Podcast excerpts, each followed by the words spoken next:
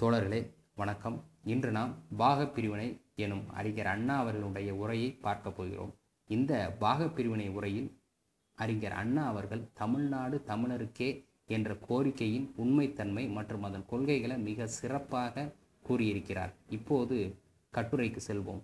பாகப் பிரிவினை தமிழர் தமிழ்நாடு தமிழ்நாடு தமிழருக்கே என்று நாம் கூறி வந்தபோது தமிழர் என்றால் தனி இனம். ஆரியத்தின் கலப்புக்கு முன்பு உயர்ந்த பண்புகளுடன் வாழ்ந்த இனம் என்பதை வலியுறுத்தி வந்தோம். வெறும் மொழி மட்டுமல்ல தனியான வாழ்க்கை முறை கொண்டவர்கள் என்பதை விளக்கி வந்தோம்.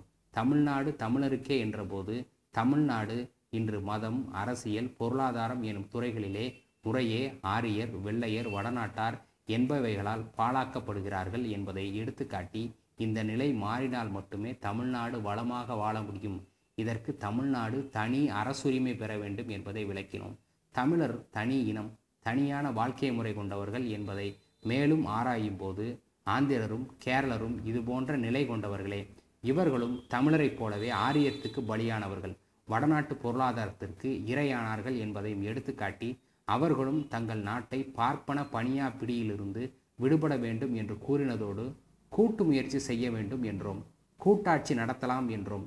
இவ்வளவுக்கு ஆதாரமாக இன்று தமிழர் தெலுங்கர் கேரளர் என்ற மொழிவாளி வேறு வேறாக காணப்படும் மூவரும் திராவிடர் என்ற மூல இனத்தவர் என்பதை விளக்கியதோடு மொழியும் கூடத்தான் தமிழில் இருந்து மற்றவை என்பதையும் கூறினோம். கூறினோமானால் வெட்டி பேச்சாக அல்ல. நிலநூல் மொழிநூல் மனப்பான்மை நூல் வரலாறு ஆகியவற்றை ஆதாரமாக கொண்டு கூறினோம். தமிழ்நாடு திராவிடருக்கே என்று கூறில நானோம் தமிழருக்கு எவ்விதமான புதுவாழ்வு தேவை என்று விரும்பினோமோ அதே விதமான புதுவாழ்வு ஆந்திரருக்கும் கேரளருக்கும் வேண்டும் என்று கூறினோம் என்று பொருள். மூவரும் இன்றுள்ளது போல மத்தியிலே ஆரியருக்கும் அரசியல் பொருள் ஏழிலே டில்லிக்கும் அடிமைப்பட்டிருப்பது ஒழிக்கப்பட்டு தமிழகமும் ஆந்திரர் ஆந்திர நாடும் கேரளர் கேரளமும் அமைத்து கொண்டு தம் தமது எல்லைகளில் தம் தமது விருப்பப்படி வாழ்ந்து கொண்டு வருவதுடன் மூவரும் கூட்டாக நின்று பொதுவான காரியங்களையும் மூன்று இடங்களின் முன்னேற்றத்தையும் முன்னேற்றத்துக்கான காரியங்களையும் கவனிக்க வேண்டும் என்றும் கூறினோம். தமிழ்நாடு தமிழருக்கே என்ற உரிமை முழக்கத்தை அழைப்பாக்கின போது அது திராவிட நாடு என்று வளர்ந்தது. இங்கு கவனிக்க வேண்டியது மூல நோக்கத்தை.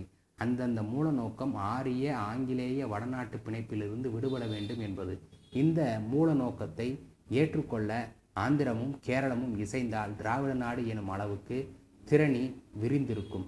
திராவிட நாடு எனும் அளவுக்கு தரணி பிரிந்திருக்கும். அவர்கள் இசையாவிட்டால் தமிழகம் என்ற அளவோடு இருக்கும். ஆனால் அதுதான் முக்கியம். அளவு குறைந்திருப்பினும் மூல நோக்கம் முடியாது தனி அரசுரிமை இருக்கும். இந்த விளக்கத்தை கவனியாததாலேயே பலரிடையே குழப்பம் உண்டாகிறது. இந்த மூல நோக்கத்தை ஆந்திரமும் கேரளமும் ஏற்றுக்கொள்ளும் என்று நம்புகிறோம். ஏற்றுக்கொள்வதாலே அந்த இரு மக்களுக்கும் நலன் இருக்கிறது என்று நம்புகிறோம்.